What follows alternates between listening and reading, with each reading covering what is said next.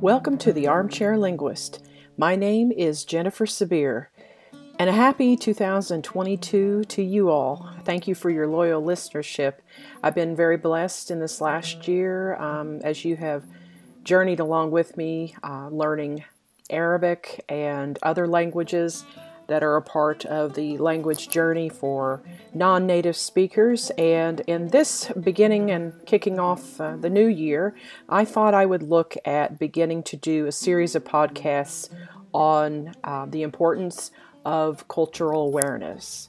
Um, we will look at different types of um, cultures and countries if you are planning to do business or even traveling personally abroad and I will, you know, incorporate with it some of my own personal experience and going outside of my own box or country and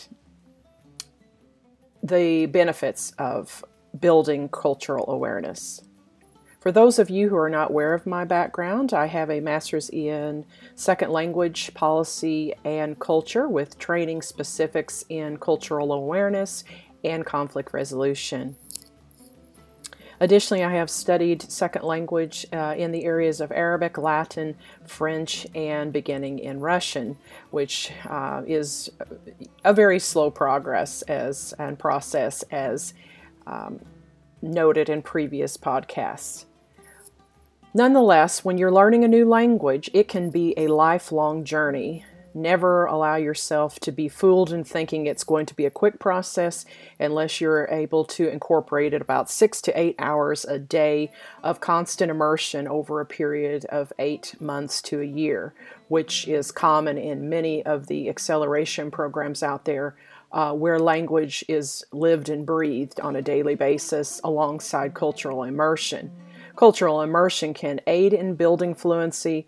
Um, however, for those of us who are not able to travel outside of the, um, you know, outside of one's comfort zone, either due to pandemic or financial resource reasons or other obligations, you know, learning to build this cultural awareness is quite a benefit in today's world.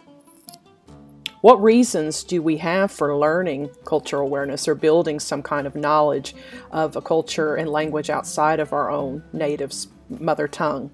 A business coder, web developer, um, technology, artificial intelligence, and a host of other uh, business areas and industries, ranging from translation to even online media, actors, uh, the film and, and acting industry and writers, I've seen a number of industries begin to focus primarily on online markets. With a rise in online markets, you will need to have some, at least a minor understanding, a basic foundation of culture uh, and language for your particular target market.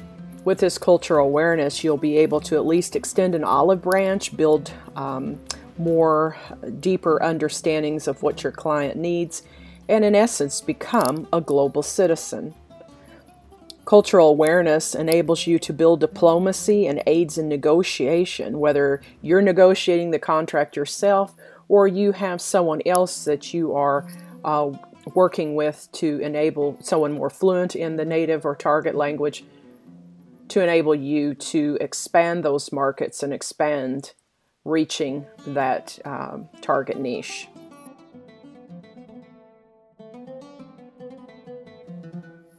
In today's spotlight, we're going to look at the Arabic language and why you should be building cultural awareness in the Middle East.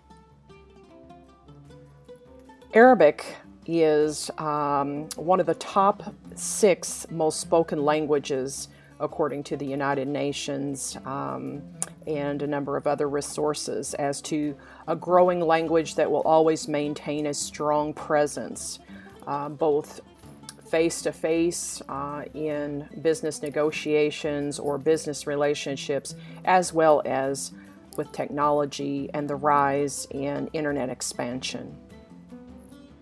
The Arab world has a population of 423 million, uh, with Egypt being the most populous and the largest city being Cairo with a population of 16 million.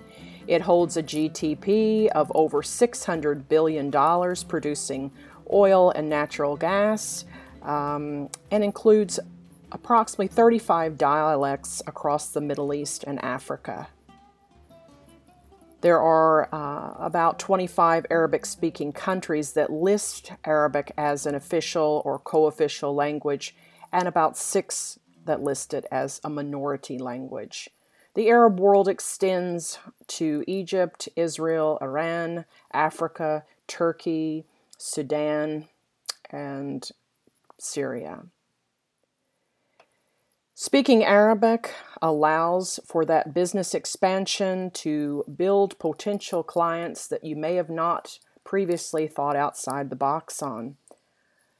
As you develop an understanding of um, currency changes that are in the world and the need to reach a person at the language that they most understand, it allows for a more progressive um, understanding of international relations, interpersonal relations, and allows you to, to add to your cultural suitcase where you may have previously held stereotypes or uh, biases on.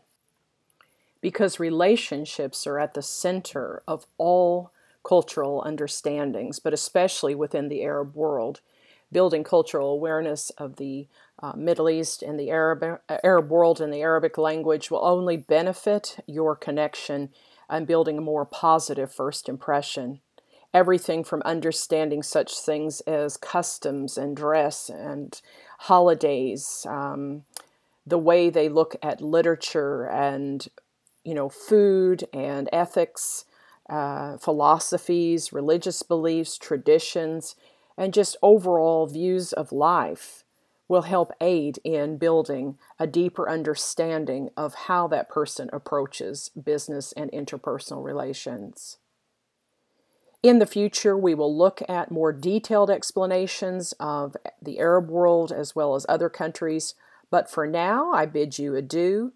If you have any questions or would like to see a particular culture showcased on this podcast for this year, drop me a line uh, either on via voice, voice note at this podcast, or you can follow me on social media at Twitter at Jennifer Sabir or on Instagram at the Armchair Link.